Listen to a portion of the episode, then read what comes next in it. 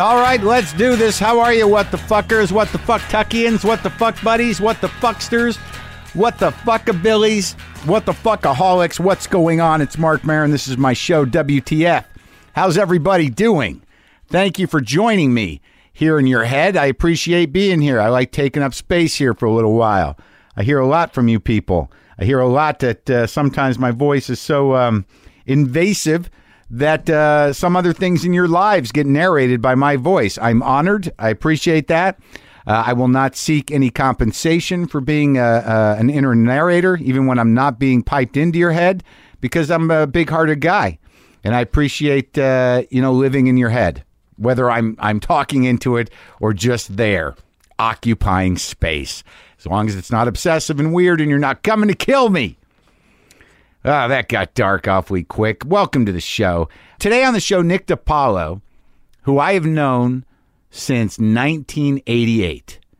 Nick DiPaolo, stand up comic. Some of you know him from uh, Tough Crowd. Some of you know him from stand up. Some of you know him from his show with Artie Lang a while ago. Some of you know him from things he said that upset you. But uh, Nick and I have been friends for coming up on 30 years and uh, he, I did one of my first gigs opening for Nick DiPaolo. I've known him a long time, and I talked to him on a trip to New York. And uh, you know, Nick is Nick, so brace yourselves if you're if you're the type of person that requires bracing of oneself. Also, in a minute, uh, Brian Regan uh, stopped by. He uh, he's got a, a pretty exciting uh, bit of business happening. Brian Regan this Saturday, September 26th, he will be performing the first ever live stand-up special in the history of Comedy Central. Brian Regan live from Radio City Music Hall is this Saturday night. Watch it live as it happens at 9 p.m. 8 Central. So Brian came by to talk about doing that live special, and he brought Joe Bolster with him. Now, Joe Bolster, myself, and Brian all hosted a show called Short Attention Span Theater on Comedy Central back in the day. It was my first gig on television. I was not happy about it, surprise, but I did it because I was broke and I learned some things doing it. But it was interesting that Joe came. Joe opens for um, for Brian sometimes, and I had not seen Joe in years. So I put him on the mic, and it was like this weird reunion of uh, past hosts of Short Attention Span Theater, and we had fun. We had, we had more uh, more fun than I anticipated. I always knew Brian would be fun, but then there was an uh, Joe was here, and I was like, wow, this is, we just upped the fun ante, right? I appreciate all the uh, kudos and excitement over the Keith Richards uh, interview. A few uh, bleeding deacon types of sober people uh, got a little concerned uh, with the cigarette. Uh, some insinuations were made. Well, what if he'd offer you heroin? What if he'd offer you a line of coke? What if he offered you a cocktail? I wouldn't have done those. There's that answer. Well, why'd you why'd you smoke? Did you- now you're going to start smoking again. One guy who was, I think, uh, you know, fairly uh, sensitive to the situation and the possibilities of the situation said, "Oh, great! Now we're going to have to listen to Mark Maron trying to quit cigarettes for six months in the monologues." I'm here to report that because I'm completely saturated with nicotine again on a daily basis through nicotine lozenges, I have not had another cigarette uh, since I smoked that cigarette with Keith Richards.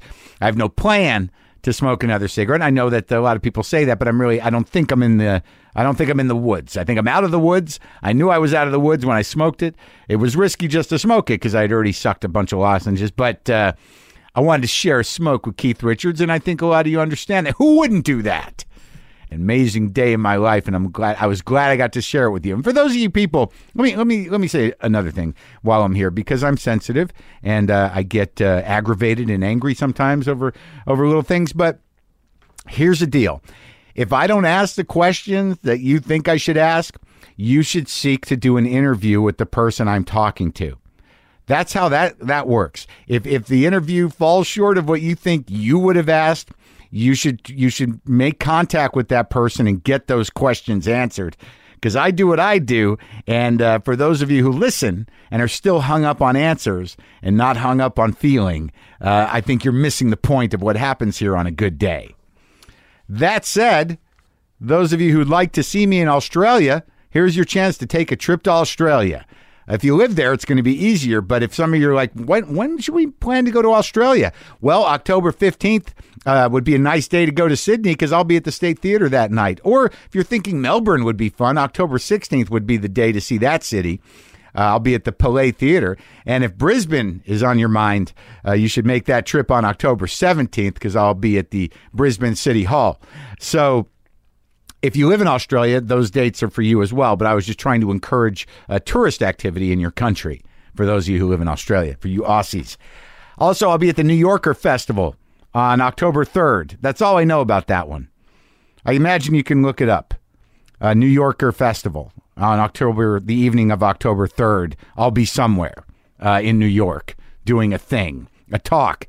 God knows I need to talk more what else? I, I got some interesting news I, that I like to share. I think it's pretty exciting news that uh, you know somewhere in the last month, somewhere in this month, um, we crossed a pretty big mark. It's a big number, uh, but this show WTF, uh, this happened this month. I don't know the day. I could find out, but it doesn't matter. Uh, we crossed the threshold of 200 million downloads since the day of this show's inception. And that, uh, le- you know, and I, the weird thing about that is, uh, it was less than two years ago that we crossed the 100 million mark. So things have picked up, but that's a big number. And man, if I had a dollar or a quarter or a dime, I even a penny for every one of those downloads, wouldn't that be something? Let me uh, do this now. Let's go to my conversation. This is Brian Regan and Joe Bolster and myself, all three of us, previous hosts of Comedy Central's Short Attention Span Theater. And again, Brian's special uh, is this Saturday, September 26th. It's the first ever live stand up special in the history of Comedy Central. Brian Regan, live from Radio City Music Hall, uh, is on this Saturday night. You can watch it live as it happens at 9 p.m., 8 Central. So here's me, Brian, and Joe.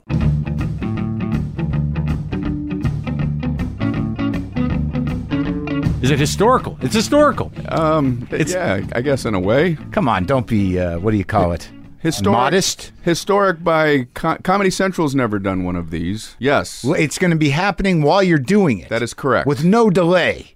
well, There'll be a little there'll delay. be a little delay. A six second yeah, delay. they have to have a little delay. Yeah, did was that a, a negotiating point? Were, were you a stickler in that? It's not like what do you, uh, you're ready. Did you say I want no delay? Well, I think that's uh, you know, I, I, even Saturday Night Live, anything has a six-second delay. Yeah, because you for never legal reasons, right? Because you never know when some idiot's going to lose his fucking mind. see right there. I hope we're on delay, Mark. I, I hope that gets bleeped out. I, I apologize to Mark's listeners for that. so your tapes on the 26th, and is this an hour you've been doing for what the last six months, year? Uh, well, I mean, I've been like zeroing in on this particular hour Yeah. because you know you need it. it- It's it's that weird tightrope. You want it in your bones, but not so much in your bones that you suck all the funny out of it. Sure. you know what I mean. Yeah. So, um, You but- want to you want to at least uh, uh, feel like you're engaged with it, and Yes. not walking through it. yeah, yeah, Have that weird moment where you're like, look at that guy doing my jokes. oh fuck, that's me. Right, the out of body thing. There's me saying some memorized stuff. Have you had that before? Yeah, I've had it. I, It's the I mean, worst. as soon as, as soon, yeah, as soon as I feel like that, then I will automatically not say it the way I'm supposed to say it, just to get back into real mode. Sure, sure, You just- know? yeah. I'd rather clunk through a joke and have it be real than say it perfectly and have it not feel funny. Right, yeah, right. And it, does it bother you if uh, you, you don't feel like it's funny and you just sort of walk through it and you were thinking about something else and they're all laughing and rocking in their Yeah, chairs and there's yeah. party that's like, look at them, fooled them again. I'm not even present. No, I don't like that feeling. It's horrible. Yeah, because it's like uh, it's that feeling of mailing it in is a horrible feeling. I, Well, yeah. I, I always want to feel like I'm there in the moment. Right. Why would you? wa- Yeah, we could have done another job Yeah. if we were going to mail shit in. Exactly. So- so, been some type of mailing person. Sure, a mailing person or just a guy that just does this and goes, "Yeah, I'll, I'll get to it," and then just sit there, whatever that is. Yeah. So you were you got the uh, the honor of uh, doing one of Letterman's last bit of shows. Yeah, man. I was uh, I had done what I thought was my last one in October of last year. I usually do one about every nine months, so I thought, all right, that was probably my last one. And then uh, my manager Rory called to tell me they wanted me to do one more, and uh, it was great. Rory Rosegarden? Rory Rosegarten. No kidding. I did. How did I? Did I know you were with Rory Rosegarden? Rory Rosegarten. What's his brother's name? Peter Rosegarten. Rory and Peter Rosegarten, Yes, with a T. famous for handling the Romano and the Robert Klein, is what I know. Yes. Yes. And Joe Bolst. And Joe Bolster, who's in the house, who's in the room, he's in the garage. We're going to get him on mic in a second because Yeah. we all share a weird common history. Bolster, uh, I, I remember at one time sported a mustache, but we'll talk about that. there was. Am I am I wrong about that? No, Oh, you are correct. Man, this is gonna be boy. That's a big tease. and we'll be back. we'll get into that. We'll get into that right right around in a few minutes. right after these words from our spot. Remember, Joe Bolster's mustache coming back at you. So, uh, all right. So, what was it like with the Letterman? Did he talk to you? Do you- did you Uh, have a relationship with him? I've, I've done the show like four times, and he he was always one time he uh, I sat down on the chair and he uh, he actually said uh, you can get that stuff to work at clubs. That's great. you know, uh, I never, uh, you know, well, I, I saw him backstage once or twice, you know, before a show, but we never hung out. You know, what I Right. mean? everybody knows he's not that, Right. He's not a social person Right. in that regard. And and I've like jokingly in interviews, you know, people say, "What's Dave Letterman like?" And I would say, you know, just to be ridiculous, I say, "Well, I was I was flying a couple days early, and he and I." Go out to Central Park because he likes to fly kites, and we'll fly kites together. You know, thinking Right. you're so over the top absurd That they wouldn't. And then an interviewer would go, "Really? I didn't know that he was into kites." And you go, "Oh, jeez, now I gotta, now I gotta bring this back." Does he like the complicated kite or a classic? Mm-hmm. Is he classic? single single Yeah, piece kite? Single. Some of those kites they got fish, many parts. And then I got to start googling kites while I'm uh, while I'm on the air with a guy going, "No, no, we're going Didn't- down this rabbit right, didn't- hole." Didn't, know this bit was going to keep going. I was not prepared for the improvisation. Now I'm talking like Brian Regan. See, see how quick it happens. How quick it happens. But uh, you did you did that show like a like a lot. Yeah, I, I think it was 28, and I was honored to do every one of them. Uh, the last one I was on, Ray Romano was also on. He was the first guest, and uh, he had a very nice moment where he told Dave that his life changed on that spot, the stand-up comedy spot. Oh, yeah. He said, "I went out there." And I had a set, and your people called me a couple days later. Oh, that's right. And you changed my life. And Ray Romano got emotional, you know, on the show. Uh-huh. And Dave said, "Why don't you go out there and stand on that spot again?" You know. Oh man, I'm gonna cry. And I'm backstage going, "I gotta go stand on that spot. for real. I gotta follow a, a, a guy crying standing on a spot, and I gotta go out there and make people laugh on that spot." I'm here to do the job that that spot requires. This is not a nostalgia journey for Yeah, me. no, I have to. I have to work on that spot. get off. Get the tears off that spot. That spot's not for crying. but it was a really nice moment for Ray. And, Yeah. Uh, he, you know, he said that he had never been able to thank uh, Dave Letterman publicly like that, so it was a good thing for He's him. a sweet guy, that Ab- way. absolutely. You know, and I, and somewhere backstage, Rory Rosegarden was going, "I got two guys on tonight, two of my guys on." but uh, but y- so you really just passing conversation with him generally, just like good job, and he shakes your hand and you stand there. Yeah, with him. just the moment where Yeah. Ah. he come, you know, you finish your set and then he walks up from behind, and you have to pretend like you don't know he's Right, walking right, up. You right. know? Just stand 'Cause You don't there. want to turn around, Right, right. Because what if he isn't coming? Yeah. Now there is straight- that weird few seconds where you're just standing You're there, just like looking forward, Yeah. going, I think he's Oh, walking here he up. is. Oh, hello, hey, hey! I didn't know you were coming up from behind me. It's so wild to be out there and know he's sta- sitting there. It's so trippy, man.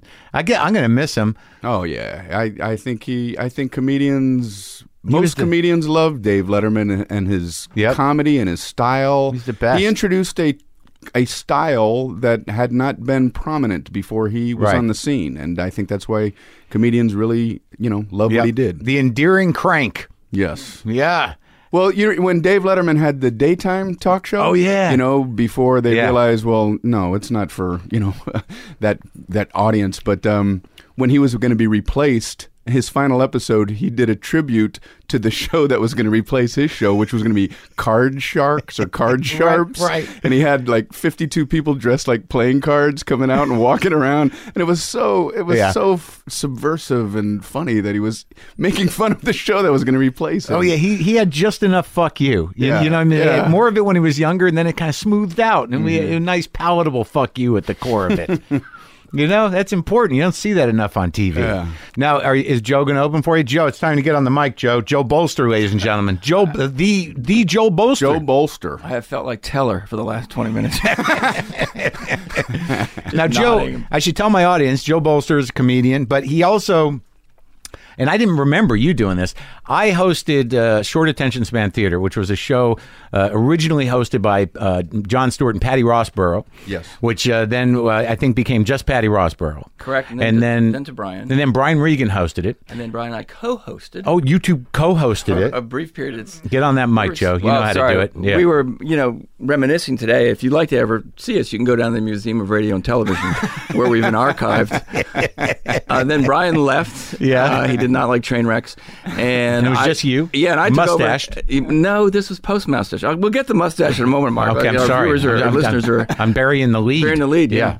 Uh, and what happened when I took over is they then auditioned my replacement with me on camera. Which one was that? Uh, they brought in uh, Randy Kagan and Rashumba, who was a model at the time. Rashomba? Remember Wonder Rashumba? what- no, I don't remember she was at all. illiterate. She couldn't read the prompter. So, uh, so you're auditioning, you're, you're put through the humiliation. yes, of, of, you know, finding my replacement. And then they wound up with this guy, Mark S. Allen, who was a, a radio DJ, personality yeah, from San Diego. Sacramento. Yeah. Is it Sa- San Diego? Sacramento, I think. Somewhere out here. And the thought was he's young and looks good, but he had no comedy chops. He looked plastic. Yes, he had the Ken doll kind of. And I think I like- came in after him. You did. and then and then Robert Small, known for the Unplugged series, that was his big claim to fame. You know, just put a curtain up. And uh, he said we're going to revamp it, so they, they just trashed the whole premise of the show. And what did it become? oh, you didn't watch it at all? Thanks, I'm Joe. sorry. I, I had to sit through your fucking show. I've got them. I've got 'em all on tape, Joe. Thank you, Brian. I was appre- watching some last I appre- night. Mark Marin in front of the curtain. No, it wasn't. No, no, that was what he was known for. You Oh, were- I'm, I'm no, sorry. I'm, no, I'm you trying to were- lie my way through this to. Uh, you remember the vault? It was the concept was we were in the comedy vault in the basement at Comedy Central, and there was a elevator that I'd come out of, Oh. and uh, there were several elevator operators. Uh, Frank uh, Santarelli was my elevator operator briefly. And Mm-hmm. you'd have chat with them on the way down. And yeah, we'll chat, and then I come out, and then what they do is they just bundle together a theme Mm-hmm. For the day. to- based on free promotional clips. So if we were doing a Carson themed show, it was because they just released the best of Carson, I see. and we'd be like, "You remember this gem?" Wow. And I had to, uh, I had to like wh- when I first got there, I had to fight for them to get a writer in there that would write me jokes. They had me doing these weird throws to clips. All I remember is saying this before I lost my mind. I said, next up, a pithy python pear. Oh, man. And that's when you know, we went to clip and I go, I need what the fuck? I'm a comedian. You know? I'm a literist. that was the turning point. That was in it. Mark the pithy Maron's python pair, and then John Groff came in, and that was his first writing job. Who wa- he later went on to be a head writer at Conan. You, you know what was Yeah. very hard about that show when we were doing it? You know, they, they would like uh, put themes together. You know, they, Right. they would like have three or four comedians talking about Airplane tennis food. shoes. Oh, right. Okay. And then they were doing it, it wasn't going out live, but they were trying to do it live to tape. While they were doing that, while they're showing those clips, they would come up to me and say, We're 45 seconds short. Wing something about tennis shoes. So I'm like, they got to come back. I got to follow three of the best comedians in the world doing their tightest tennis shoe stuff, and I got to wing something off the top of my head about tennis shoes, which of course can't even come close to what everyone had just seen. Right. And just let everybody just kind of land with the thud at home, going ha ha ha. He needs a Oh, he needs a co-host. Um, yeah. Bring in Joe Bolster. We need a laugher. Get a laugher up there. so you ended the show. I you were buried the last it. one. Yeah, I put the I put, I buried that thing. It wasn't bad, I guess. I you know it's weird that like because you you've had opportunities in television that you, you've just uh, you, you know how it goes. It's limiting somehow. Yeah. Mm-hmm. Well, I'm I trying mean, to be we, we- we diplomatic. have complete autonomy as comedians. Exactly. And then to get into a world where you don't is challenging. yeah, it's like having a job. Yes. Uh, well, that's exciting, man, and, and I'm happy for you. What What else do you want to? Uh, to Well, I add? think we should get to my mustache. See, look at that. Uh, that's that's how lazy I've gotten as a forgotten that. broadcaster. That that was I'm like, the big thing we about were the working tease. towards. but okay, there was a decision. There, Now- well, back in the day, in the early uh, 80s, Maxwell House decided Yeah. to do a campaign featuring comedians, Maxwell House Coffee. oh my God, there's a real story here. Yeah, and they would ha- they had you come in, and you ha- you had to do, write the copy. So Yeah. you had to prepare your own material that was coffee related. Uh, and so I was one of the guys they brought in, and I, I came in and they said, "We don't like you with a mustache." Uh huh. So I said, "Well, I'll shave it and come back tomorrow." So I shaved it and came back uh, the next day, and they said, "We still don't like you." And were you like, fuck? yeah, took me time. my Oh, I Can you remember. bring back just the mustache? hook. Just put that out there. Use that on the can. Could you voice the can with your mustache? Well, you look well, man. It's good to see you. Thank you. It was a nice surprise, and uh, good luck with this thing. It sounds like it's going to be hilarious. Well, I appreciate it, man. Thank you very much. Yeah, now I'm gonna I'm gonna plug the date like a professional. September 26th at nine o'clock p.m. Is there some part of your brain that's sort of like, no, I'm gonna do something I've never done before? Um, I hope they got that pixelating machine ready. I'm growing a mustache. Well, you better get on it. Working on it. Thanks, guys.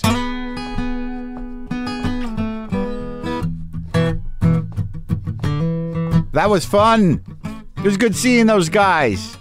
I don't know if you know this. I like hanging out with comedians because I'm a comedian. I like hanging out with guys that do the thing that I do as well. Huh? How do you like that? Anyway, got Nick DiPaolo in a second, and he, it's it's very interesting how far back I go with that guy. I bring it up to him. I talk to him about it. So now, enjoy. And as I said, those of you who might be sensitive to particular tones, hey, I'm not. I'm not even gonna. Whatever. Nick is Nick, and uh, Nick and I have known each other a long time, and Nick is my friend, and uh, and he's got he's got some stuff going on. If you want to see Nick, I believe you can go to Governor's on Long Island this weekend. I remember that being a good run. I remember it having a great sound system. But the last time I played Governor's, you could still smoke there. But uh, if you're on the Long Island, go to Governor's to see Nick DiPaolo. He's at the Gramercy Theater in New York City on October 17th, and you can get his special, Another Senseless Killing, at nickdepaulo.com. Please, please join me as I talk to Nick DiPaolo.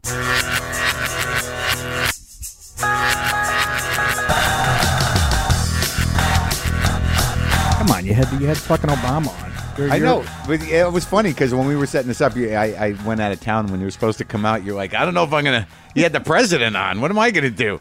I was honest to God. Even now, I'm walking across the street. I'm going, Jesus Christ. He must be going. What the fuck? What am I? Oh no, what's no, my I don't. producer doing? I don't feel this. I don't feel that way at all. Because with me, you know, that whole thing was it was an amazing honor, and as an American, the president says he want to talk to you. Dude, dude. know. Well, you're, you're, you know what I call you now? What? You're, you're uh, like Dick Cavett. Or, Oh, yeah. That's Yeah, how I yeah. look at you. Right, uh, right, one of the right. Smothers Brothers. Uh, Yeah. Kind of a hip. Uh, Right. You know Talk what I mean? guy. Well, that's a Conversational. fucking great thing to be. yeah, but it was. But you were impressed.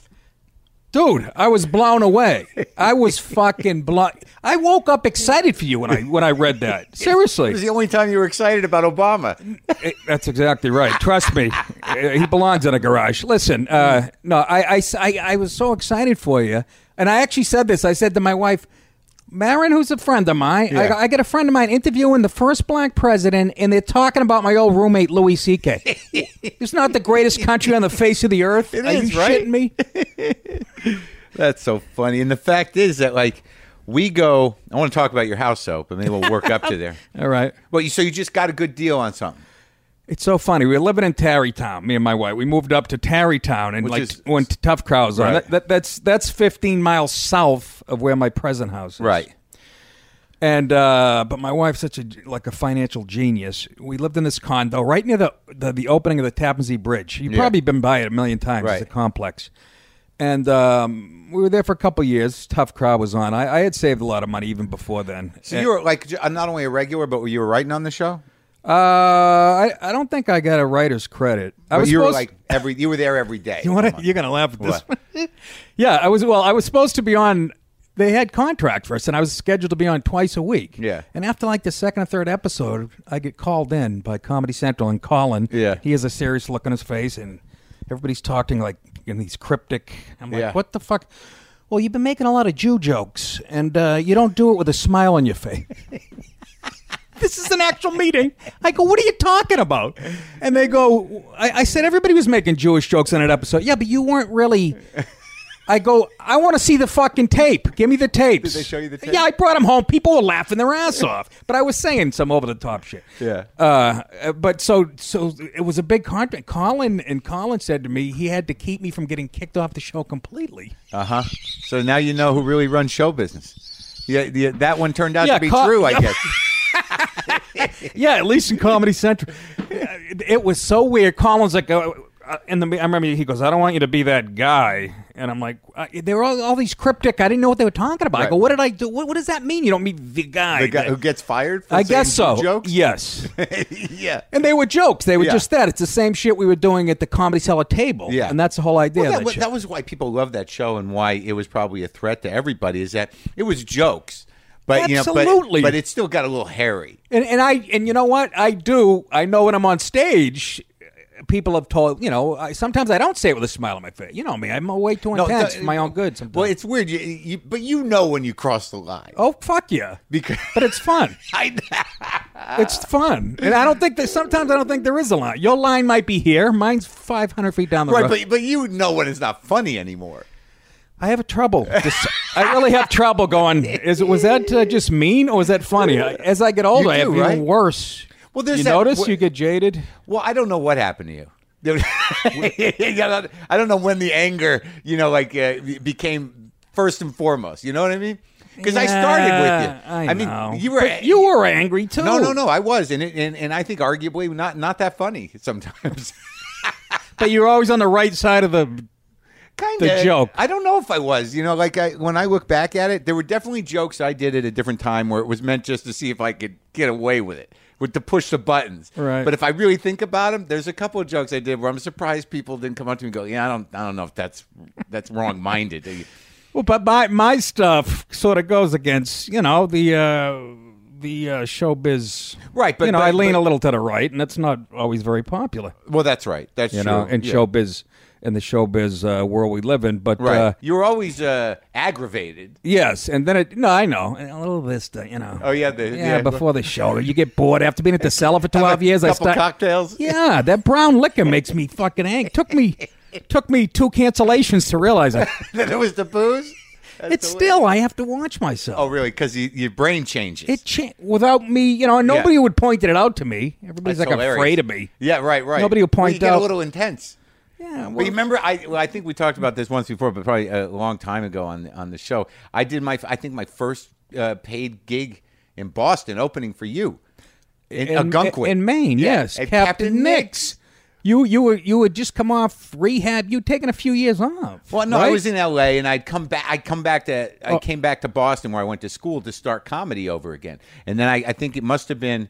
I wonder if it's even before I came in second in that riot, and like it might have been right before. Me, Barry Katzman throw me some bones. Yeah. and that's when Yeah. I met you. And you And were you- up, yeah. Walk into that fuck. I drove up to Agunquit. Yeah. And I- Captain Nix, I still I went by there a few years ago. I think Yeah. it's it's still the sign was still there. Really? Yeah. It's, it's still open. Yeah. And it was like the, in the bar area. I kind of remember it. You, you walk in, and the bar's on the left, and the stage is right there when Yes. you walk in on the left. That's exactly how I remember. it. right. And you were all nervous because you had to do like, look, what's funny half is you- hour. How about you open for you now? you- You're interviewing Obama. I know. That's wild, right? I got Joe Matarese on the show.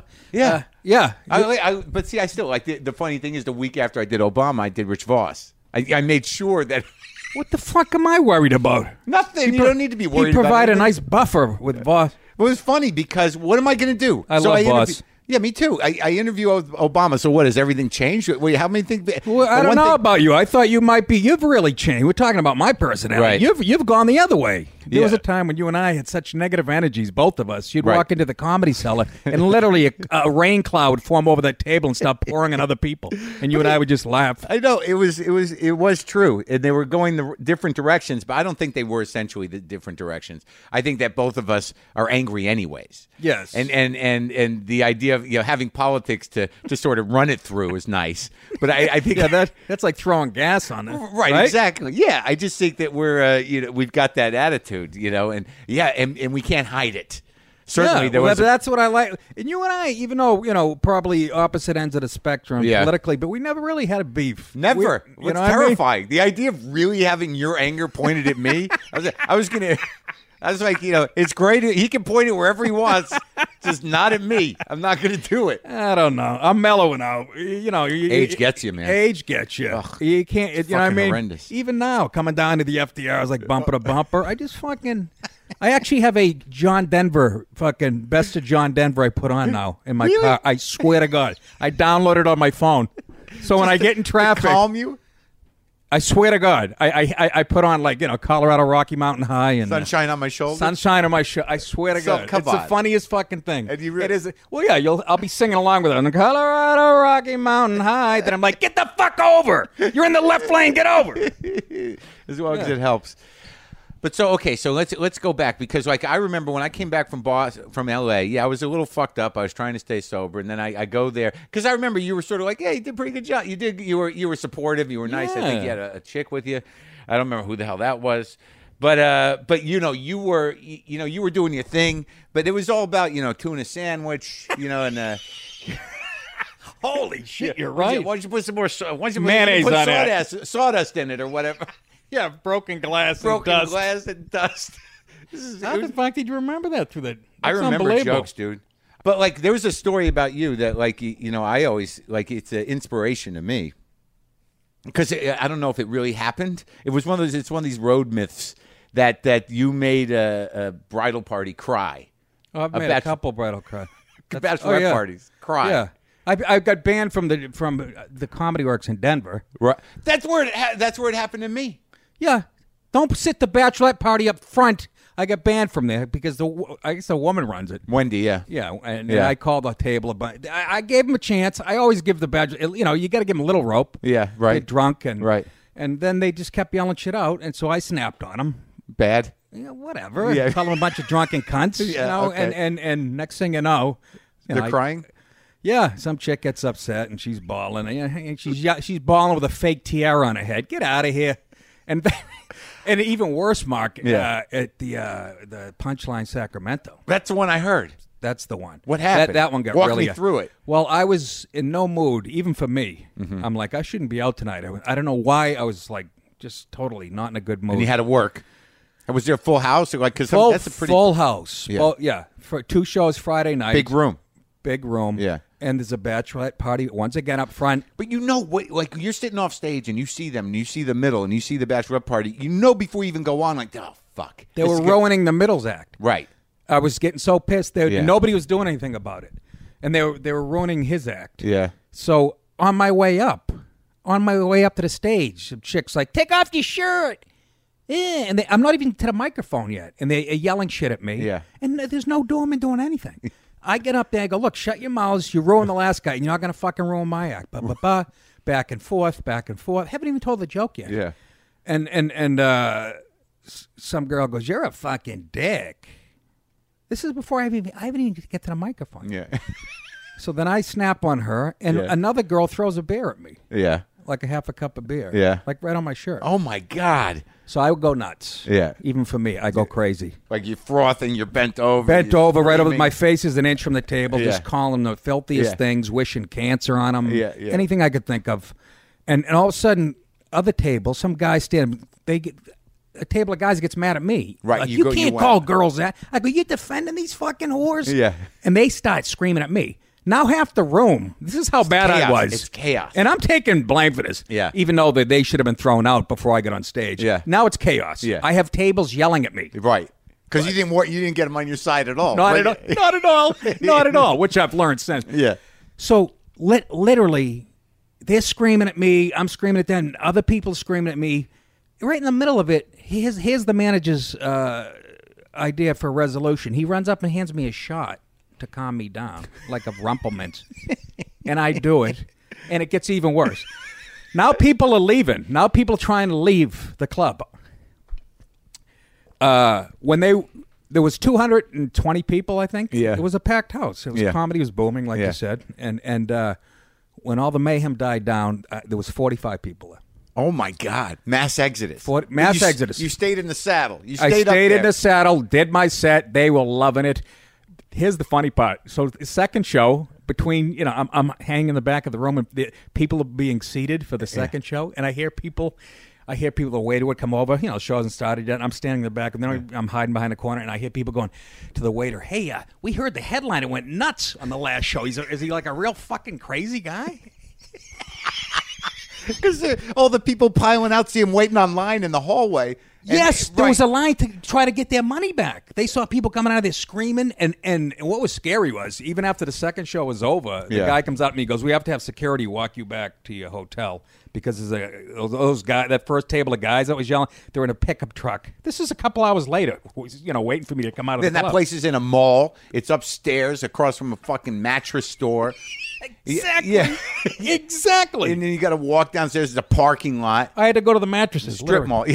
Yeah. Yeah, no, you're exact. It, it was they had the, the security guy to bring me back to the hotel. We You got had to to walk walk them across back. the street. like you said, I you mellow out with age, I, I, and I've had 'em- I've had twenty bachelorette parties since probably, and I and I say to them even, and, and they've been pretty good. Yeah. I think even clubs are evolving that way. But, Right. but again, they still sit them up front. But I say to the girls now, I go, you know, I'm flattered you came out Right. to see me, Right. Even though you probably didn't know who the headliner was, Right. But, you know. But I always say, why aren't you at uh, you know uh, Yeah. Chippendales, Right. e- eating whipped cream out of a guy's yeah, ass? Yeah, that one. Yeah. Yeah, uh, yeah, the Thunder Down Under, or Yeah, whoever the latest right. gay guys are Yeah, dancing at. yeah. Uh, so I go, I, but I'm flattered you came to see me. I, I don't know why. Why would you come? You, you, your best friend's getting married, which means you're not Right. going to see much of her for the Right. next 50 years. Yeah. So this might be the last night you're out with her, and you're going to come to a place where you can't talk. I really, yeah, I, I don't really know are where you the doing? where the tradition was established. I don't know why they keep doing it. I think it was Barry Katz management that established that's how he gets. That's the beginning of your career. Yes. No, but I, I, I, I get that. I think what they're really looking for is like, yeah, they'll make fun of her.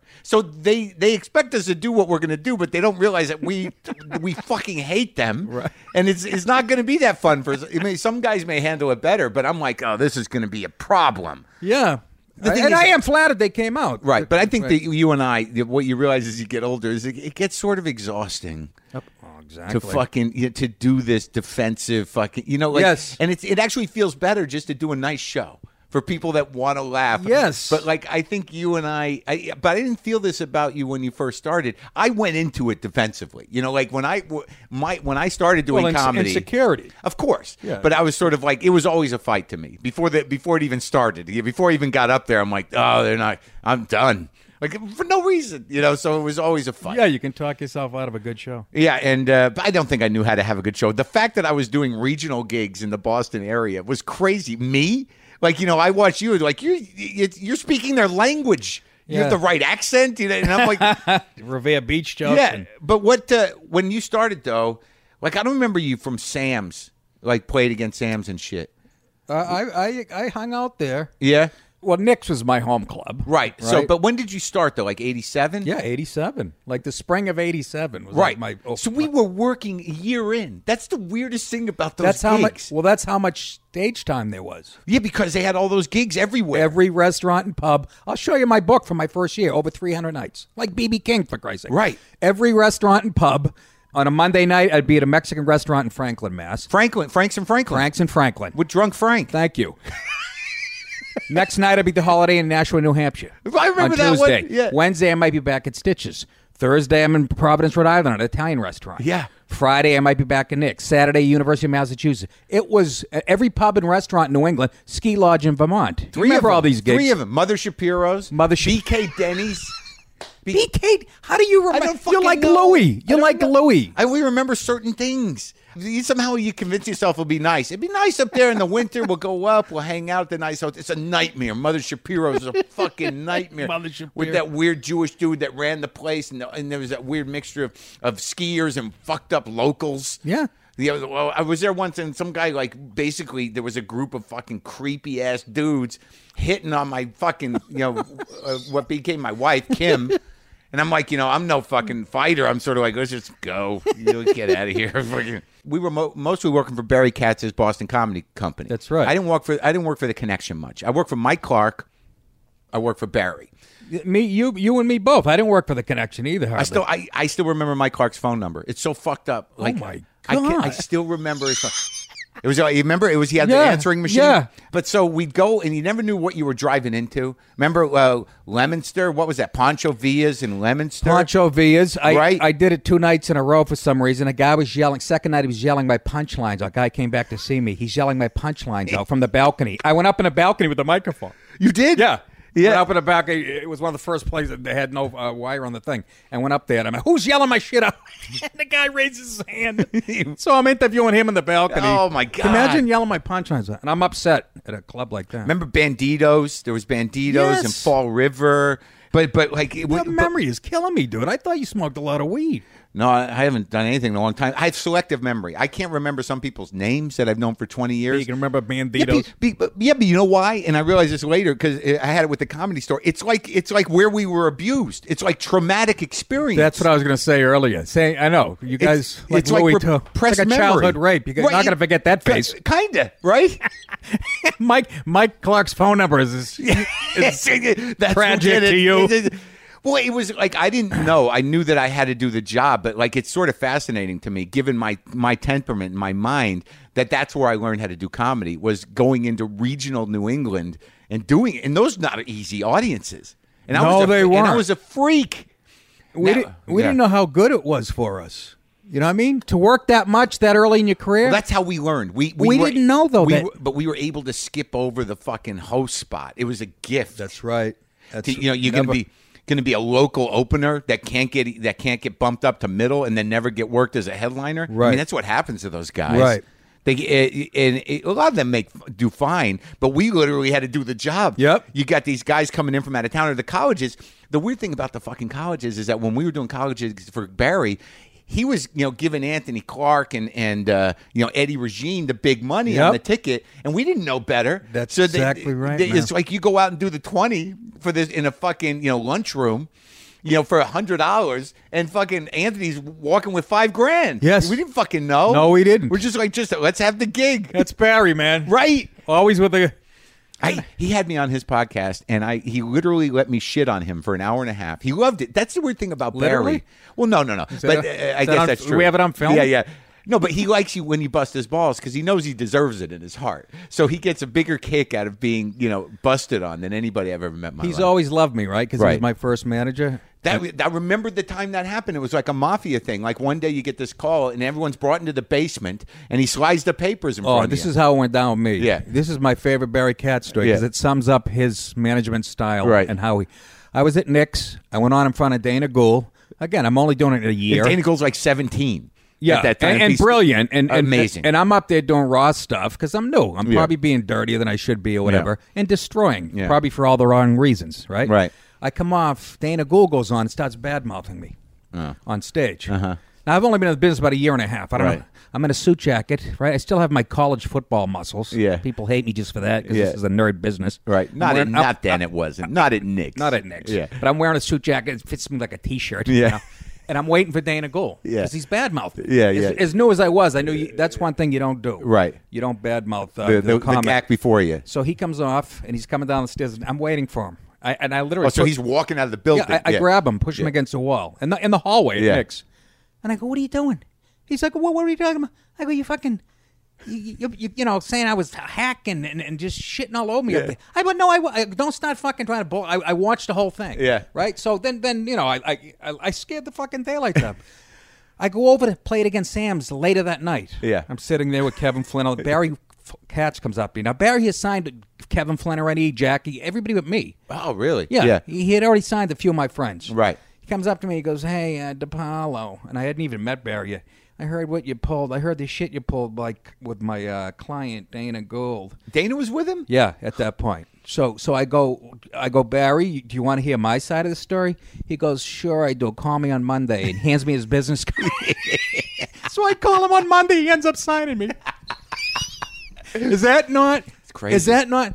That's like something you'd see in a movie, Right. Like a, a sleazy agent. Right. Yeah, yeah. I didn't sign with him. Like I was it, it was all he did it all at the same time. He made this weird jump. Yeah.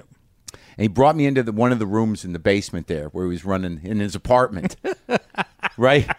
In Alston. And he's like, you Alston, know, he's- yes. he gave me the pitch. He had the paper right there. And I said, look, I don't know what it means or what you would do for me, but I can't, I can't do it. I can't. I don't. You know. I don't know what it means. What do you want me to sign? And and, and I think in that run. He signed like Al Ducharme, Marcy Rose, Ed Regine, Louis C.K. Yep. Like he signed that whole first crew. Yep. Anthony Carr, because that was his big. I think Chip was like, I, Anthony's my guy, you know, like, and uh, he had everybody, and and it and it took it took Ollie a little while to get rid of him. Well, Did it ever? Did it ever? We we moved. I moved down to oh, how things. This what I moved down to New York with Louis C.K. Was my roommate. Barry got, got- us an apartment on the Upper that- West yeah, Side. because Barry opened the club here, the Boston Comedy Club, and the idea was he's going to run you guys, his guys, through there, and and then he had that like that that that magical apartment. That's right. So it Bunk was- beds. yeah, bunk beds. You and Louis, but it, everyone came in, right?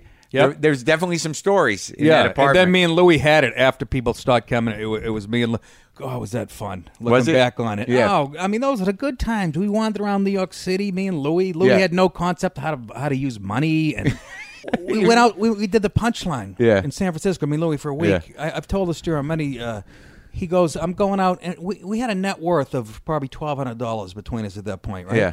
He goes, I'm going out to get a VCR. This is how long ago. I'm going to get a VCR so we can watch movies all week at the hotel. He's gone for like four hours, comes back with an $800 trumpet. A trumpet. That's the trumpet. Yeah. Yes. Because I remember him buying a trumpet. Yes. Right. Yeah. Yeah. Yes. There's a couple trumpet We stores. didn't have a, we weren't even making $100 that week between us, I don't think. He bought a car out there too to drive. Like he would buy cars That's right. places and then and leave him on the side of the road. Right. That's why I love him. He's the real deal. He was screwy Louie, man. Yeah.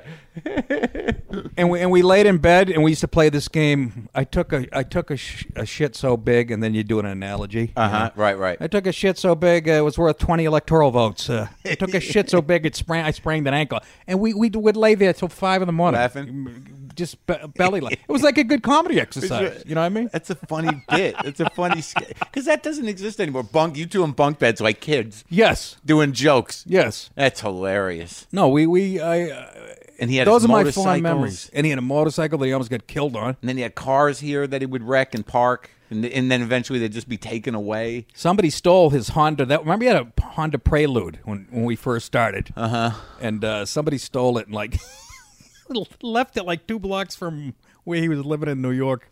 Oh, and and uh, he does a joke about uh, somebody stole his. Oh, somebody stole his watch out of the car. Yeah. And he saw the guy wearing his watch in the Right. neighborhood. Yeah. And he goes up to the guy. He goes up to the guy. and He goes, "Can you tell me what time it is?" And the guy looks at him. And Louis goes, "You got to push the button." on the-"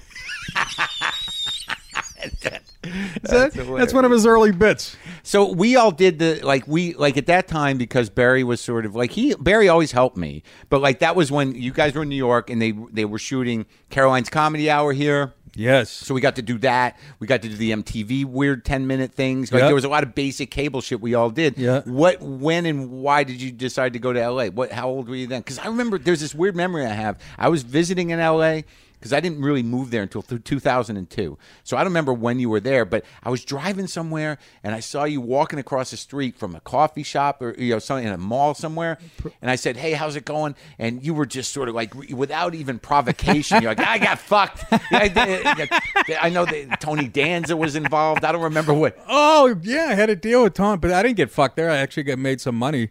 Uh, It must have been before. Like you were just sort of like just like alone walking. that is perfect. And you were like just you know just like without even like how you doing it ah fuck this plate you know like right out of the gate I was like I, holy shit I get really bad memory. I went out there twice. I went out on my own, like in '93, for, for like a year. so the first wave so you're like I'm gonna I'm gonna do it Yeah, and you leave New York Yeah, and you- '93 and '94, and I got a, with no deal just to go no deal. But Rich Super would just sign me with Irving Arthur, Right. Which was a good agency, and he he was my agent. Yeah. So yeah, I, I went out there and like an idiot, I, I find the place on Venice Beach, a Oh. basement apartment. I leave my girl from behind, Nancy from Yeah. Nash, New Hampshire, who Right. I mean, like, Arsenio Hall had me on a show like three times in- Before in, you in moved? six months. Uh, had I moved at that point, I'm so bad with dates. The first th- he had booked me, I knew I was going to be on a show, Right. And my managers said, "Yeah, you got to you got to move out." Not there." Barry, though. It wasn't Barry. I forget who talked me into it, but I left my girl from behind. I was going to be a star, Yeah, like an yeah. idiot, Right. I get out there. I don't know anybody. Yeah. Rich Super's not around. and you moved to Venice Venice. So Because the- Rich was out there The- the in whole- Santa Monica. so that's for Nick DiPaolo from where are you from Brockton where is no, Danvers. Danvers Yeah, no- North Shore. North Shore. You, there you are. The entire world of, of minorities and freaks is at your doorstep. That never bothered me. And it doesn't. I don't think it does really bother you. I, I, I, I, I, you know, people.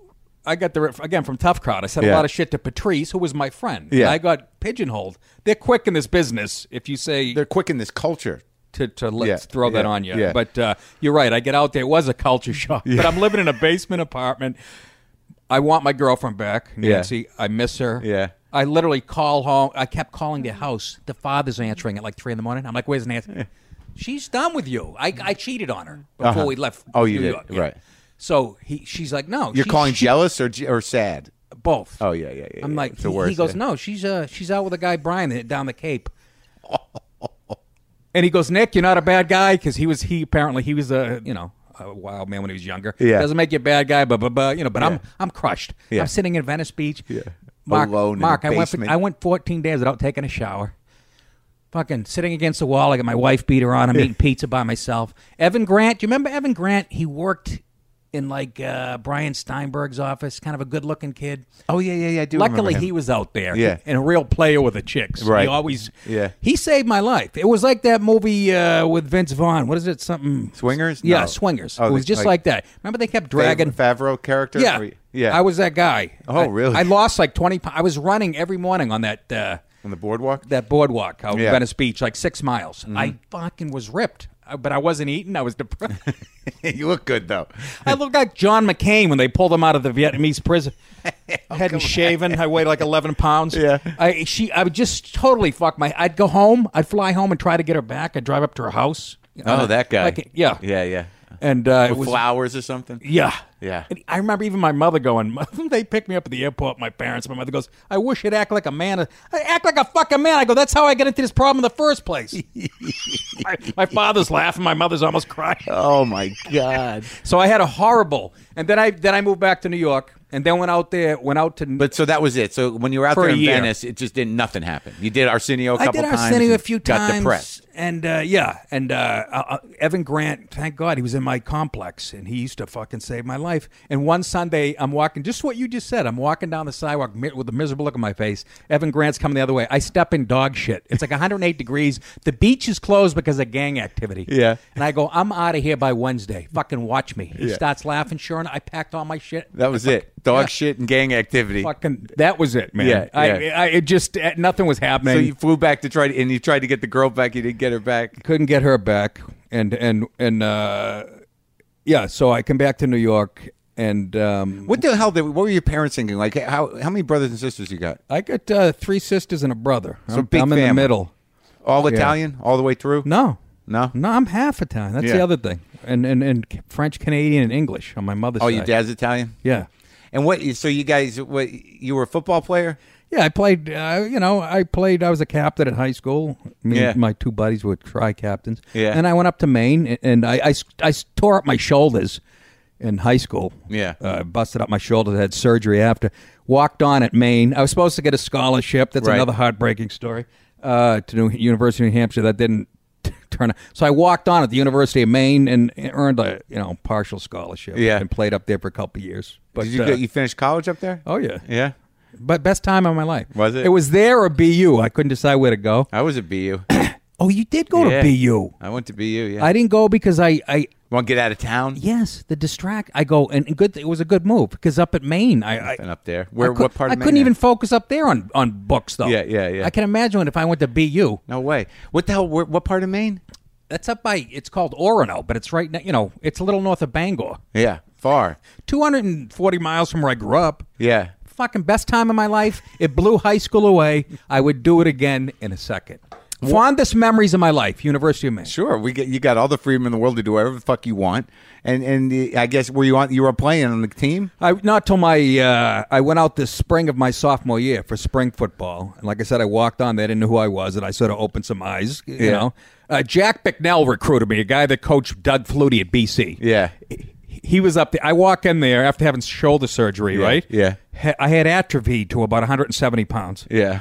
I get the balls finally to walk into his office and go, "You recruited me, you know." I, I you know, and I, I said, "I want to be part of the program." He literally goes, "Well, you you, you can carry water and shit." He knew that would blow me out of the. I fucking what an asshole! Literally, he goes, "You could carry water buckets." I'm like, "This." Mo-. I go, "I fucking excused myself politely and walked out of there." But he was right. I had a sweatsuit on. I weighed about 11 pounds. And, eh, you know, it's still Maine football, but the guys are fucking big. Yeah. and doing steroids and shit. And and so, uh, you know, I, I I was in no shape to play football. Took a couple years off, got went home, got strong over the summer, and then a new coach came in, and I walked on, and and uh, you know, it was fun. It's weird when you think back of the fun times, but then it's not like you had a good time doing living with Louie and shit. Oh my God! But when did you decide to do comedy? Why? It's Ah, the same reason I think a lot of us. Well, I, I was always attracted to it. Yeah. and and I've I've heard other famous people tell the same story, but it was true. My parents would go, "You got to go to bed downstairs, watching TV downstairs." I'd go up and leave the door open a crack to watch Johnny Carson's monologue. Yeah, yeah. I was I was attracted to it. Yeah, yeah. And my buddies were funny as hell. Yeah. You know Boston kids. They Yeah, yeah. fucking my buddy Bob Murphy was David Letterman before Letterman was Letterman. Right. Brilliant. Yeah. Went to work at a think tank this kid, graduated first in our class. Yeah. Funniest motherfucker I ever met in my life. Yeah. And another guy, Greg still Zuck- talk to him? Oh, on occasion. Yeah. On occasion. That's the other sad thing. We go our separate ways. It is Kind- really weird. It, it bums me out. But that that's what, you know. So uh, I was always attracted to the stand up uh, to the to the stand up thing and and uh, I'd see Jay Leno on the Merv Griffin show and go, "That guy sounds like me." Yeah. And then it turns out he's from Andover, which is, you know, 10 minutes from where I grew up. Right? Yeah. I go, wait a minute. I think I could do this. and then Bob Murphy, my very funny buddy, Yeah. Oh, dragged me into Stitches one night, like in yeah. the in the mid '80s, the- to watch at the Sweeney, Paradise, to yeah. watch Steve Sweeney at At Stitches. Stitches. Interesting. Wasn't really his club, but yeah. Yeah, Sweeney Meany. Yeah. oh, right. it- the Sweeney and Meany show. Night. That's right. And it, it mean, like we- Wednesdays or something. We were blown away. Sweeney actually like picked on me. "Uh, Look at this good-looking giddy yeah. yeah. Yeah. tore me into asshole, and I was fascinated. Yeah, by it, yeah. You know, and and uh, this is why I think it was. I believe in God sometimes. Yeah. I, I was a barback at Stitches before I was a comedian for like six months. I was in awe of Steve Sweeney. Mm-hmm. Yeah. Mm. I was like, it was like, I was afraid of him. I was so in awe. It was like Ted Williams to me, Yeah, right? right. I just moved to an apartment in Boston with my other buddy Tony. I get drunk on St. Patrick's Day by myself. My buddy was working Faneuil Hall. I, he gives me like eleven beers. I wander out of it. It's not even one in the afternoon. Yeah. I get on the fucking T and I get lost. Yeah. I'm over by Huntington, by Northeastern. Yeah. I'm wandering. I'm literally staggering down the sidewalk, and I'm thinking about comedy and, and Steve Sweeney Yeah. and Lenny Clark. As I'm thinking that, who comes stumbling out of a bar? Steve. Steve Sweeney. So I guess he was drinking at that point. Yeah. Yeah. yeah. And he goes, "Ah, "You're the fucking guinea barber." He goes, "Come on, let's go for a drink." Dude, it was like Elvis. It would like you. It would be you being a kid in love with Elvis, and Elvis comes out of a bar. right. I still tell. I told my parents. I go. I never really. I don't know about God if Yeah, he yeah. exists or not. but Right. That day. That day. Yeah. We go and he get you know drink two Guinness and whatever the fuck. I drank with him all afternoon. Now he goes. I gotta go to. I want to go to Avenue B. It's getting dark. He go. He drags. We get in a cab. We go to uh, South Boston. Yeah. Southie. He wants to score some coke. yeah. Right. I'm in the back of the cab with Steve Sweeney, my idol. Yeah. Dude, I fucking I, I was hard as a rock. I couldn't believe what was going on. yeah. We're in the cab, he goes, We pull into some neighborhood, it's getting dark. Yeah. This is on St. Patrick's Day night. They beat up Irish people on Saturday- St. Patrick's Day night. Never mind, an Italian kid. I wouldn't get out of the cab. Steve goes, Here, hold my watch. I go, Why do I gotta hold his watch? I was so naive. I Right. go, Why am I holding his watch? Turns out it was like one of the He gets out of the cab, he's not out of the cab ten seconds. Three kids come around the corner, three guys with leather jackets. They you couldn't have made a more stereotypical one. Two of them had red hair. Yeah. And they start chasing Sweeney up the street. They want to beat the fuck out. of him. I go to the cab. ca- Cab driver takes off. I go, what are you doing? You can't fucking leave. He said, fuck that. I'm not going to get killed in this. And then Sweeney, oh, the- I didn't hear from him the rest of the night or day. I call Stitches. They didn't know where the fucking. Comes out. I come in on Monday night. I'm working. He comes out. He punches me in the chest.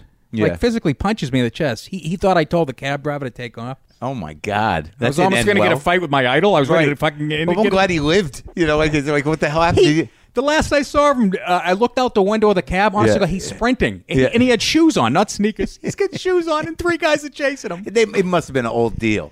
It- Yeah, it- exactly. Yeah. There was some history there. Yeah, right. There was right. some history. They're like, there. there's that motherfucker. Right away, they Yeah. came after him, and he's the he's the godfather of South Boston for Christ's Yeah. sake. How's that for a story, though? It's great. He, he, he comes out of a bar. I'm, I'm I'm lost in Boston. I'm over by Northeastern. What the fuck's he And doing? did over that there? did that make you decide to do comedy? it sure in hell didn't hurt. Yeah. you know. And I used to try to be funny around him. You know, So all right, so then you, you start out and you start doing the, what the open mics there, Yeah. Like, stitches and shit. Yeah. yeah. George, yeah, George McDonald. George McDonald's. My- m- it Comedy was Hell. Comedy Hell. Yeah. I pulled up. I was drunk at my parents' house. and My name was in the hat, I think, and they told me I was on. Yeah. I almost got in a fight with this kid, my, my roommate. I was living with in Alston, Anthony Seymour.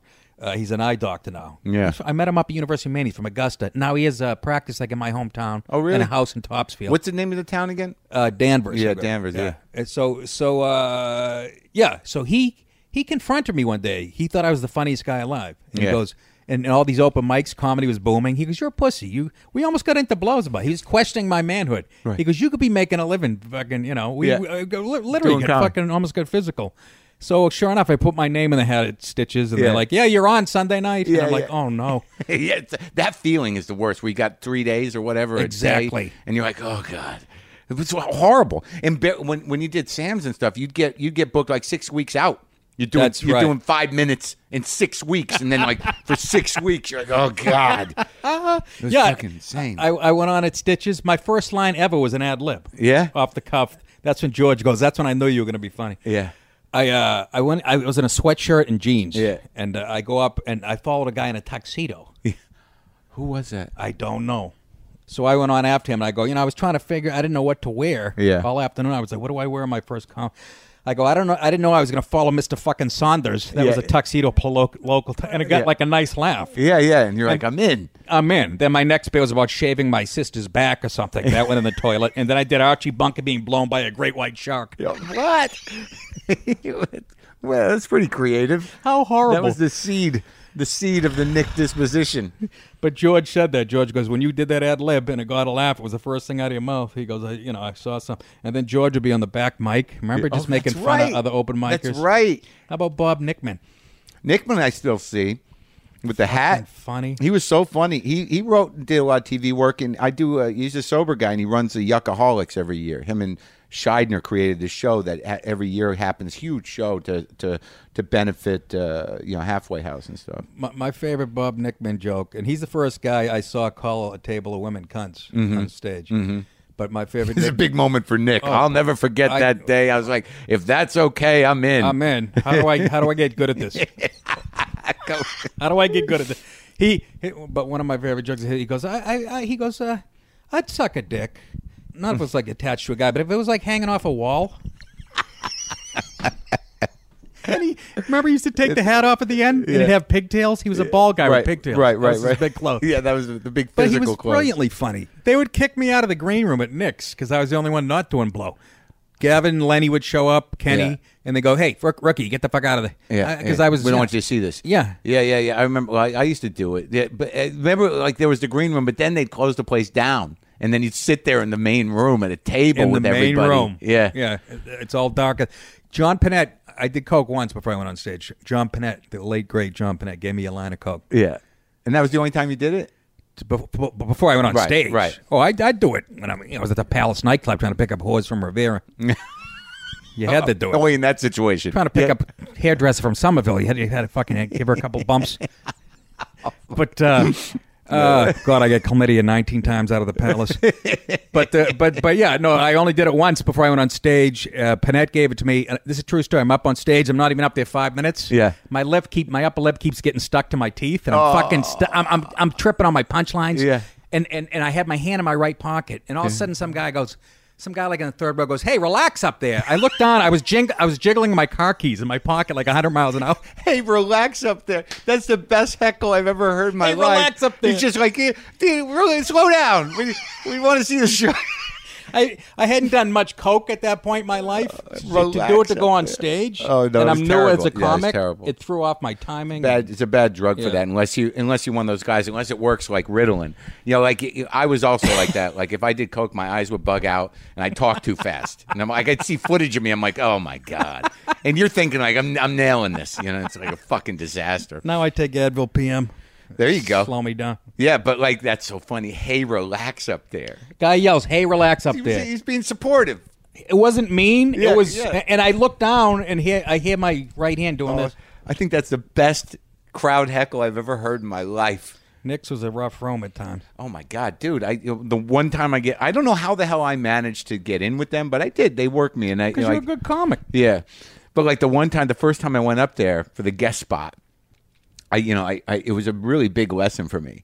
Like I was I was waiting to go on. And you're just nervous because like the thing about me is like I couldn't be more different in my mind than th that audience. A very specific audience. They were It was very- yeah. white, sweaty, Irish, you know, Yeah. tough guys. You- Yeah. You, know, like from all over. Yeah. You know, they would come in from Revere, from Yep. Saugus, wherever. Yeah. And you know, it was like it was already I was already at odds, you know. And Leary's on. Just like he he was one of those guys where you, you didn't know whether he was killing or not, but you know there's a lot of energy going on. Like so, Leary's just like Nobody more hammering. committed. Yeah, that's what I learned from hammering. watching him. Yeah, he could be dying. You think he was killed? exactly. But it's, but so whatever happened up there, it was Leary for 20 minutes, Mm. 15 minutes, and then they bring me on for my seven. And I, I'm thinking like I'm just gonna jump into his energy. So I start out like that, no, like I do like the first 40 seconds you know, at this pace, and I stop, and they're just like, "What is happening?" And it just tanked. It was horrible. It's like seven, eight minutes of like that never-ending pain. And I get off, and Dominic's like, "Hey, how you doing?" You're like, uh, "I don't He know." couldn't even hide it. Do you remember when it blew up? Like somehow, uh, like Nick's had the main room, and then the, the dance club. They made a second show, Yeah. and you could do like nine shows Yes. in one night at Nick's. Yes. you run downstairs. Yes. it was crazy. Yeah, you do. You do one up, go downstairs, go back up, Yeah, downstairs. yeah. Never leave the building. Yeah, and it's- make a nice chunk. Yeah, What big a- chunk. What a money making machine that was. And then they opened up all those other rooms. satellite rooms. You know the one in Saugus is still there.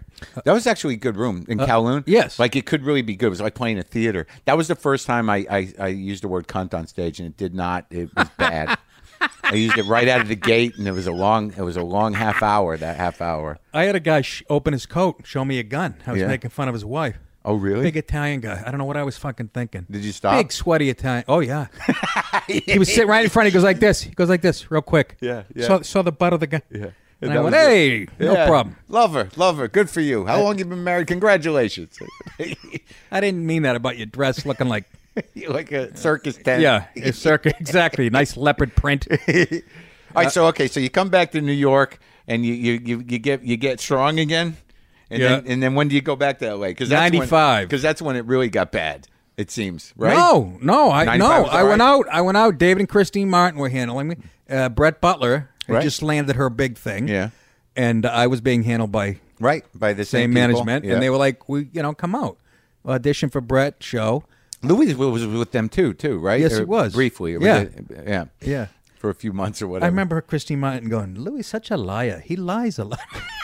I go, "What are you talking about? I don't, really, you know."